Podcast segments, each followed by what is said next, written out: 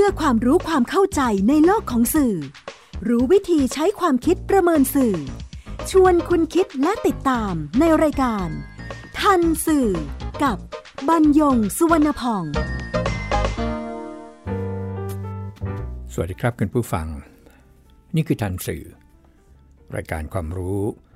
ด้านสารสนเทศ และเรื่องราวที่เกิดขึ้นในโลกของข่าวสาร แล้วส่งผลกระทบต่อบุคคลหรือสังคม อันนี้มาจากเนื้อหาและสื่อ หยิบมาเรียนรู้ร่วมกันเพื่อก้าวไปสู่สังคมคุณภาพ ออกอากาศทางไทย PBS Digital Radio บรรยงสวนพองดำเนินรายการ จิตรินเมฆเหลืองประสานงานทันสื่อวันนี้นำเรื่องเด็กแกล้งกัน ปัญหาของผู้ใหญ่ มาพูดคุยกับคุณผู้ฟังทำไมถึง ใช้ชื่อเรื่องว่า เด็กแกล้งกันแล้วต้องเป็นปัญหาของผู้ใหญ่ทำไมไม่เป็นปัญหาของเด็กทำไมไม่ไปแก้ปัญหาที่เด็ก คือตัวเด็กแก้ปัญหาเด็กเองอะไรทำนองนั้น ก็จะเรียนที่มาที่ไปกันก่อนนะครับ ถ้าย้อนไปเมื่อวันเด็ก คือ 11 มกราคม 2563 มีสองเรื่องที่เกิดขึ้นก็คือเรื่องที่เด็กด้วยกันเองนี่นะครับ มาขอนายกรัฐมนตรี ให้ดูแลเกี่ยวกับเรื่องของการการแกล้งบูลลี่นี่นะครับกันและในช่วงวันเด็กนี่นะครับก่อนวันเด็ก 1 วันเนี่ยมีการหยิบยก คือใช้โอกาสของวันเด็กนี่นะครับ หยิบยกเรื่องการกันแกล้งนี่นะครับมาพูดคุยกัน ก็มีเครือข่ายนักกฎหมายเพื่อเด็กและเยาวชน มีมูลนิธิเครือข่ายครอบครัว แล้วก็หน่วยงานเอกชนด้วยกันอีกนี่นะครับ รวมทั้งตัวเด็กที่วันนี้เป็นผู้ใหญ่และเมื่อก่อนเขาก็เคยมีปัญหาเนี่ยเครือข่ายนักกฎหมายเพื่อเด็กและเยาวชน เขาก็ออกสำรวจ ก็ได้รับการสนับสนุนจากกองทุน สนับสนุนการสร้างเสริมสุขภาพหรือว่าสสสเขาไปฟังความคิดเห็นเรื่องบูลลี่นี่นะครับกลั่นแกล้งความรุนแรงในสถานศึกษานี่เป็นหัวข้อโครงการที่เขาศึกษา กลุ่มเด็กที่เป็นกลุ่มเป้าหมายก็คืออายุ 10-15 ปีจาก 15 โรงเรียน โอ้ เขาไปพบว่ากว่าร้อยละ 91เนี่ยเคยถูกกลั่นแกล้ง วิธีการกลั่นแกล้งก็มีตั้งแต่การตบหัว อันนี้เนี่ยประมาณร้อยละ 62 ลองลงมาเป็นการล้อบุปการีร้อยละ 43 อันดับ 3 ก็เป็นการพูดจาเหยียดหยาม อันนี้ร้อยละ 41 อื่นๆก็นินทาด่าทอชกต่อย ล้อปมด้อย พูดเชิงให้ร้ายเสียดสี แล้วก็กันแกล้งบนสื่อออนไลน์ ที่เรียกกันว่าไซเบอร์บูลลี่นอกจากนี้นะครับ 1 ใน 3 หรือร้อยละ35 นั้นเคยถูกกันแกล้งประมาณเทอมละ 2 ครั้ง โดย 1 ใน 4 ก็คือร้อยละ25 ถูกกันแกล้งสัปดาห์ละ 3-4 ครั้ง คนที่แกล้งก็ไม่ใช่ใครที่ไหนหรอกครับ ไม่เพื่อนก็รุ่นพี่ ไม่รุ่นพี่ก็รุ่นน้องก็วนเวียนกันอยู่อย่างนี้ ถามเด็กที่ถูกกันแกล้งร้อยละ67 เห็นว่าการกลั่นแกล้งเป็นความรุนแรงอย่างหนึ่ง ผลกระทบ ที่พบจากการสำรวจก็คือร้อยละ43เนี่ยคิดจะโต้ตอบ คือเอาคืนร้อยละ26 เครียดร้อยละ18 ไม่มีสมาธิกับการเรียนร้อยละ16 ไม่อยากไปโรงเรียน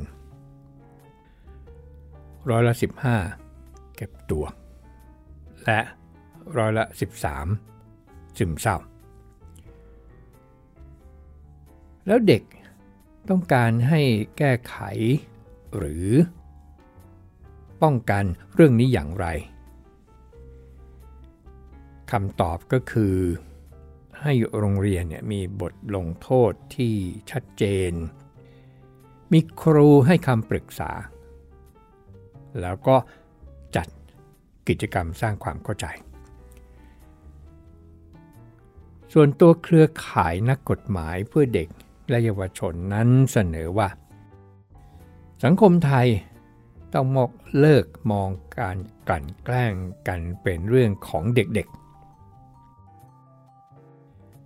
เลิกมองว่าเป็นเรื่องธรรมดา แล้วก็ผ่านไป รัฐโดยกระทรวงศึกษาธิการต้องให้ความสำคัญกับปัญหาการกลั่นแกล้ง แล้วก็ให้ สถานศึกษาเนี่ยมีช่องทางให้เด็กๆสามารถ พูดคุยปัญหา เพื่อขอความช่วยเหลืออย่างเป็นมิตรแล้วก็เป็นความลับ ถ้าสถานศึกษาไม่สามารถรับมือกับปัญหา แล้วก็สุ่มเสี่ยงที่ปัญหาจะใหญ่ขึ้น อันนี้ก็ต้องใช้กลไกคือใช้กฎหมายนี่แหละครับ มีพระราชบัญญัติคุ้มครองเด็กปี 2546 ซึ่งกระทรวงการพัฒนาสังคมและความมั่นคงของมนุษย์ก็มีกลไก คือมีพนักงงานเจ้าหน้าที่นี่อยู่ทั่วประเทศ ก็เร่งออกแบบกระบวนการช่วยเหลือให้เป็นระบบซะ อาจจะดึงองค์กรพัฒนาเอกชนเข้ามาช่วย หรือดงองค์กรด้านเด็กเข้ามามีส่วนร่วมก็ได้ ส่วนมูลนิธิ เครือข่ายครอบครัวโดยฐานิชาลิมพานิชซึ่งเป็นผู้จัดการมูลนิธินั้นเสนอแนะ โดยอ้างงานวิจัยของกรมสุขภาพจิตที่ระบุการใช้ความรุนแรง การข่มเหงรังแกกันในไทย ว่าติดอันดับสองของโลกที่รองมาจากญี่ปุ่นว่า ผู้ปกครองไม่ควรปล่อยให้เด็กเผชิญปัญหาเพียงลำพัง ควรสังเกตอาการและสอบถาม เมื่อเด็กส่งสัญญาณที่ผิดปกติ เช่นดูหงุดหงิด วิตกกังวล มีความกลัว ไม่อยากไปโรงเรียน ไม่อยากคุยกับใคร หรือมีร่องรอยตามร่างกาย แล้วก็สร้างบรรยากาศแห่งความไว้วางใจ ชวนคุยให้เด็กเล่าปัญหา เพื่อช่วยกันหาทางออกหารือกับครูที่ปรึกษา ข้อสำคัญคือการเป็นแบบอย่างที่ดีก็ทำให้เด็กทำสิ่งเหล่านี้ไปแก้ปัญหา โดยเลี้ยงดูเชิงบวก ไม่ไม่เปรียบเทียบ ใช้คำพูดที่สุภาพไม่ละเมิดสิทธิผู้อื่น สิ่งเหล่านี้จะทำให้เด็กเนี่ยลดพฤติกรรมเสี่ยงต่อการบูลลี่ได้ ร้อมกับเสนอให้โรงเรียนมีมาตรการ ครูแนะแนวปรึกษาปัญหา คือเปิดพื้นที่สำหรับเด็ก กลุ่มเพื่อนช่วยเพื่อนในโรงเรียน แต่เมื่อเกิดเหตุก็ให้แจ้งได้ทันที ก็องทั้งสององค์กรนี้เป็นองค์กรพัฒนาเอกชนด้วยกันทั้งคู่นะครับ ก็มีอดีตเยาวชนวัย 30 ปีที่เคยผ่านปัญหาความรุนแรงในครอบครัว เคยถูกกลั่นแกล้ง ในโรงเรียน พูดในเวทีเสวนาในโอกาสของวันเด็กเนี่ยว่าตนย้ายโรงเรียนจากต่างจังหวัดเข้ามาเรียนในเมือง แล้วก็ถูกเพื่อนล้อเลียนและกัดแกล้งเป็นประจำก็ไม่ได้โต้ตอบกลับคือเฉย แต่ว่าเมื่อถูกกลั่นแกล้งหนักเข้าจนเก็บสะสมมานานหลายเดือน ก็โมโห แล้วก็คุมสติไม่อยู่ คว้าเก้าอี้ฟาดหัวเพื่อน ก็ทำให้เพื่อนคนดังกล่าวนั้นกลั่นแกล้งน้อยลง แต่ไม่นานก็ถูกกลั่นแกล้งแล้วก็ล้อเลียนอีก จึงทำให้เกิดความรู้สึกไม่อยากไปโรงเรียน แล้วก็ออกจากโรงเรียน จุดเปลี่ยนชีวิตเกิดขึ้นหลังต้องเข้าไปอยู่ในสถานคุ้มครองสวัสดิภาพเด็กชาย แล้วสถานคุ้มครองแห่งนี้ก็หล่อหลอมให้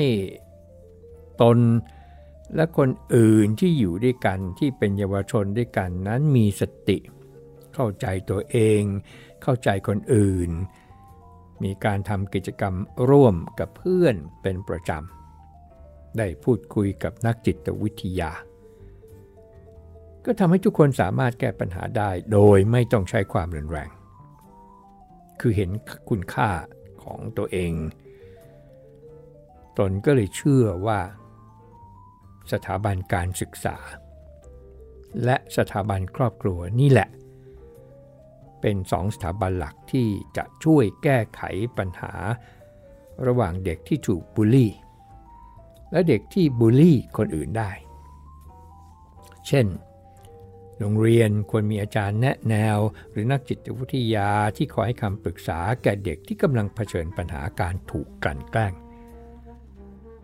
หรือควรหากิจกรรมให้เด็กสองกลุ่มทำร่วมกัน เพื่อละลายพฤติกรรมส่วนผู้ปกครองก็ควรจะดูแลเอาใจใส่พูดคุยกับลูกมากขึ้น สิ่งเหล่านี้จะช่วยลดปัญหาความรุนแรงของเด็ก ในโรงเรียนได้ การทำให้เขารู้จักการเคารพให้เกียรติผู้อื่น ก็ต้องปลูกฝังกันตั้งแต่เด็กๆ และต้องจริงจัง นี่ก็เป็นความรู้สึกและเป็นความเห็นของคนที่เคยมาแล้วเป็นมาแล้วโดนมาแล้ว แล้วก็มีปัญหามาแล้วแต่ในที่สุดนั้น ตัวเองก็สามารถหลุดพ้น มีงานมีการทำเป็นเรื่องเป็นราวได้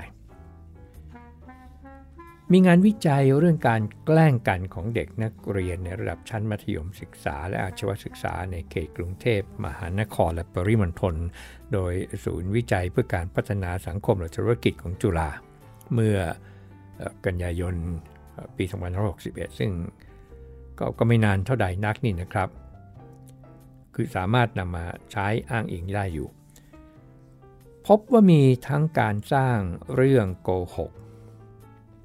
ล้อปมด้อยล้อชื่อพ่อแม่และอื่นๆ เป็นจุดเริ่มต้นของการกลั่นแกล้งออนไลน์ก็คือไซเบอร์บูลลี่เมื่อมีการกลั่นแกล้งกันเกิดขึ้น ก็มีการเอาคืน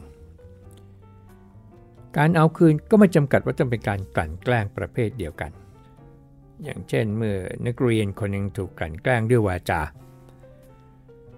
อาจเอาคืนเพื่อนคนนั้นด้วยการกลั่นแกล้งทางเพศ ขอเพียง มีเรื่องเกิดขึ้นหรือมีโอกาสที่ตัวจะทำได้ การรังแกทางไซเบอร์ของนักเรียนเป็นการรังแกต่อเนื่องจากการรังแกทางกายภาพ หลายครั้งที่มันถูกรังแกทางกายภาพก็ไปเอาคืนทางไซเบอร์และการป้องกันไม่ให้เกิดการรังแกทางไซเบอร์ ก็ต้องหยุดยั้งการรังแกทางกายภาพให้ได้เสียก่อน เพราะความสัมพันธ์ทุกด้านในสังคมไทย เริ่มต้นจากความสัมพันธ์จริงทางกายภาพ อันนี้จากงานวิจัยนะครับ การรังแกทางไซเบอร์ในประเทศไทย แตกต่างจากตะวันตก ตะวันตกนั้นเกิดจากการกระทำของคนที่มีรู้จักกันเป็นส่วนอยู่ แต่ในไทยนั้นการรังแกทางไซเบอร์ของนักเรียนเป็นการรังแกต่อเนื่องจากการรังแกทางกายภาพ หลายครั้งที่ถูกรังแกทางกายภาพแล้วมาเอาคืนทางไซเบอร์ งานวิจัยชิ้นนี้บอกว่าบทบาทเดียวของครูที่มีผลอย่างชัดเจน ต่อการตัดสินใจของเด็กในการบอกครู คือการที่ครูเนี่ยให้ความเท่าเทียมกันแก่นักเรียน งานวิจัยครับพบว่านักเรียนที่มีความสัมพันธ์กับผู้ปกครองดีมาก คือพูดคุยกันในทุกเรื่อง หรือสามารถปรึกษาได้บางเรื่อง มีแนวโน้ม ถูกกันแกล้งถูกรังแกเนี่ยต่ำกว่านักเรียนที่มีความสัมพันธ์ไม่ดีกับผู้ปกครอง เพื่อแก้ปัญหาการรังแกที่ต้นเหตุ ครอบครัวจึงมีบทบาทในการสร้างทัศนคติที่ดีให้เด็ก บทบาทของพ่อแม่ก็คือเปิดโอกาสให้ลูก พูดคุยกันได้ทุกเรื่อง เออ การลังแกเนี่ยจะยังเกิดขึ้นต่อไป โดยเฉพาะที่เป็นไซเบอร์บูลี่เพิ่มขึ้นหรือไม่ อันนี้น่าสนใจนะครับตัวอีกสักครู่ครับ คุณกำลังฟังรายการ ทันสื่อกับบรรยงสุวรรณพอง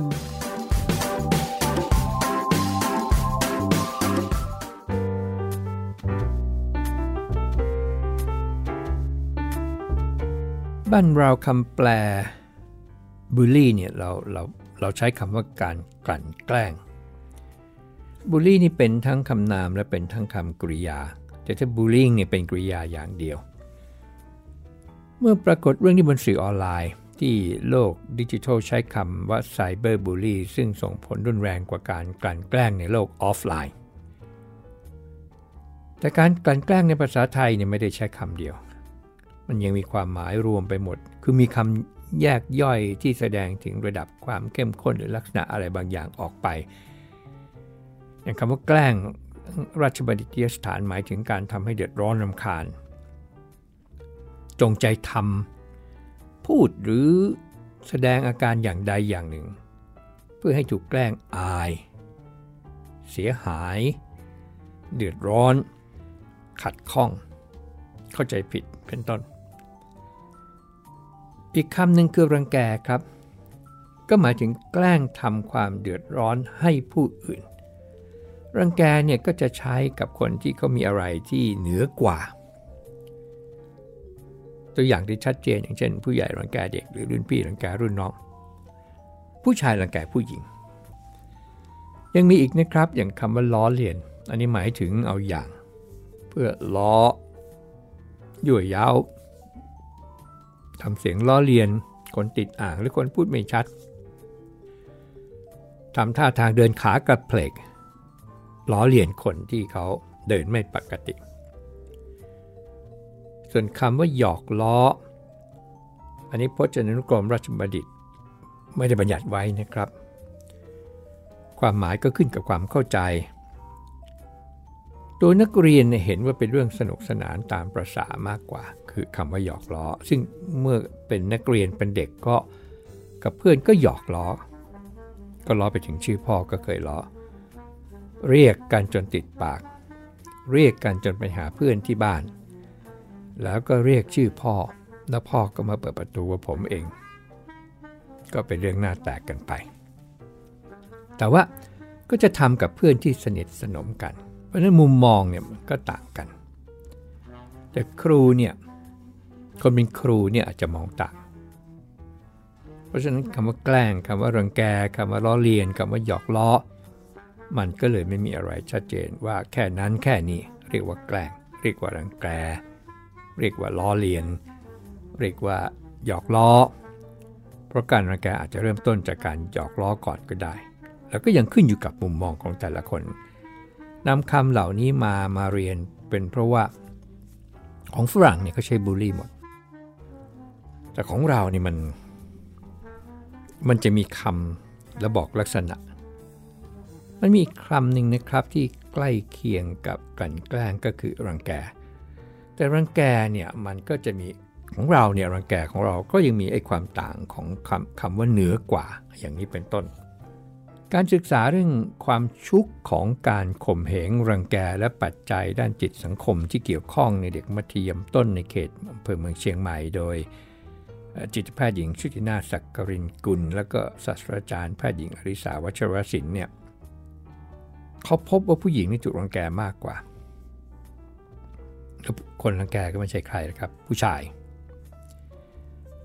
รูปแบบที่พบมากก็คือการรังแกทางวาจา ใช้คำว่ารังแกทางวาจา เช่นคำพูดหยาบคายล้อเลียน ส่วนการทำร้ายร่างกายนั้นพบในเพศชายมากกว่าเพศหญิง รายงานของสหประชาชาตินะครับเขาศึกษาการรังแกในไทย เขาระบุความรุนแรงต่อเด็กที่แสดงว่าการรังแกแทบทุกรูปแบบมันมีนัยยะทางเพศ หรือ เพศสภาวะคือคือ gender นี่นะครับ ทั้งการตอกย้ำบรรทัดฐานของความเป็นชายที่แข็งแกร่งและผู้หญิงที่อ่อนโยน มีการลงโทษคนที่ไม่กระทำตามบรรทัดฐาน ฝรั่งใช้คำอะไรที่มันยากๆ แต่ว่าข้อสังเกตก็คือ การกลั่นแกล้งก็ทำให้เกิดวัฒนธรรมแห่งการบีบบังคับและความรุนแรง ซึ่งจะเข้าสู่วัยผู้ใหญ่อย่างต่อเนื่องนี่คือผล ก็สังเกตประการต่อไปครับ ได้แก่การศึกษาเกี่ยวกับการกลั่นแกล้งในไทยเนี่ยสะท้อนพฤติกรรมหรือเหตุการณ์ผ่านมุมมองของเด็กและเยาวชนที่มีบทบาทเป็นผู้กลั่นแกล้ง ที่เป็นผู้ถูกกลั่นแกล้ง หรือเป็นทั้งผู้กลั่นแกล้ง และผู้ถูกกลั่นแกล้ง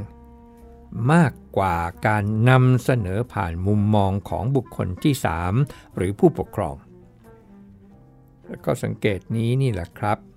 รวมทั้งที่กล่าวมาตั้งแต่ต้นเรียนคุณผู้ฟังตั้งแต่ต้นเพื่อที่จะมาตอบโจทย์ชื่อของเรื่องว่า การกลั่นแกล้งเนี่ยของเด็กเนี่ยมันเป็นปัญหาของผู้ใหญ่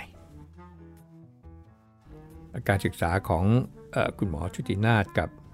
คุณหมออลิสาอีกหน่อยนึงนะครับ ที่เขาไปพบว่า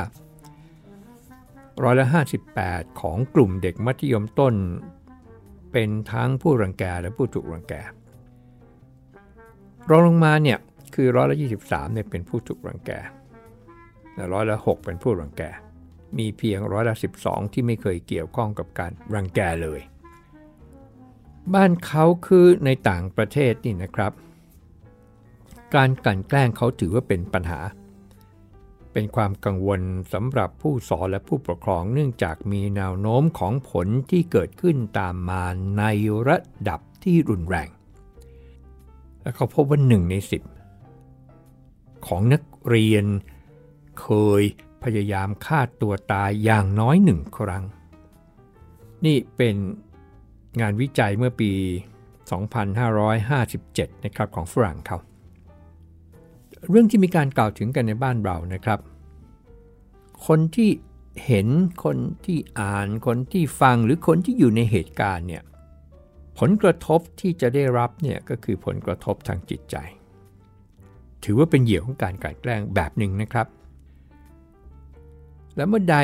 ที่รู้สึกว่าเออมันชอบทำมันจะกลายเป็นบรรทัดฐานทางสังคม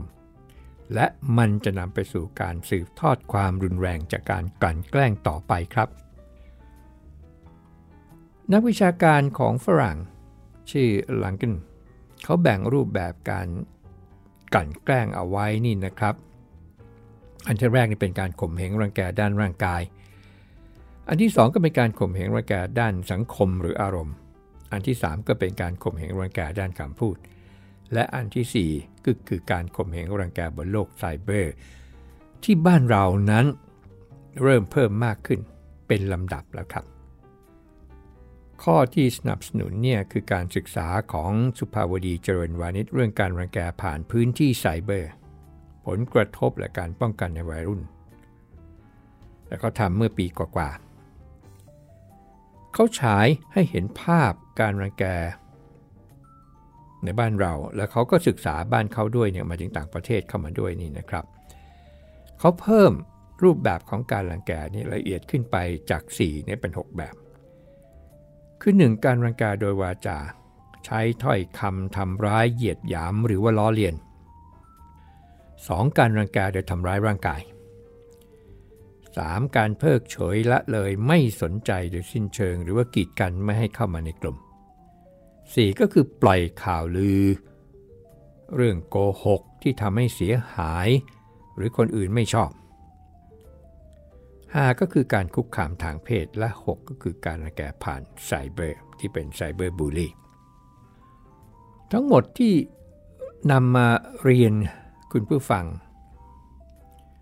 มันก็ย้อนกลับมาที่แล้วไงล่ะ เมื่อสรุป จากการศึกษา จากการสำรวจโดยองค์กรพัฒนาเอกชนต่างๆ ทั้งหลาย จากงานวิจัยของนักวิชาการ ทั้งไทยและเทศ ก็มีคนสองกลุ่มครับ และคนสองกลุ่มนี้ก็คือผู้ใหญ่ทั้งสองกลุ่ม กลุ่มหนึ่งก็คือครอบครัวก็คือ พ่อคุณแม่ กลุ่มที่สองก็คือครู ซึ่งมีเวลาอยู่กับเด็กและเยาวชนเนี่ย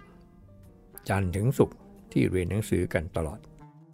คนสังคมนี่แหละครับที่จะเป็นส่วนสำคัญยิ่งในการที่จะช่วยลดการกลั่นแกล้งให้น้อยลง แล้วก็ลดการสามารถลด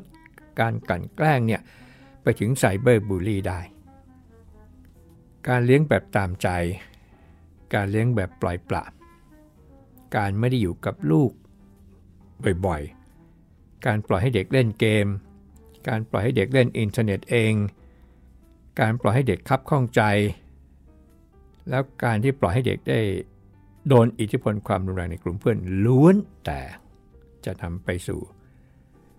ความรุนแรงเพิ่มมากขึ้น โดยเฉพาะที่เป็นไซเบอร์บูลลีทั้งหมดก็คือคำตอบว่าทำไมถึงใช้ชื่อเรื่องว่า เด็กรังแกกันปัญหาของผู้ใหญ่ บกันใหม่ในทันสื่อไทย PBS Digital Radio บรรยงสวนพอง สวัสดีครับ ติดตามรายการทันสื่อได้ทางวิทยุไทย PBS www.thaipbsradio.com แอปพลิเคชัน Thai PBS Radio ติดตามข่าวสารทาง Facebook ได้ที่ facebook.com/thaipbsradiofan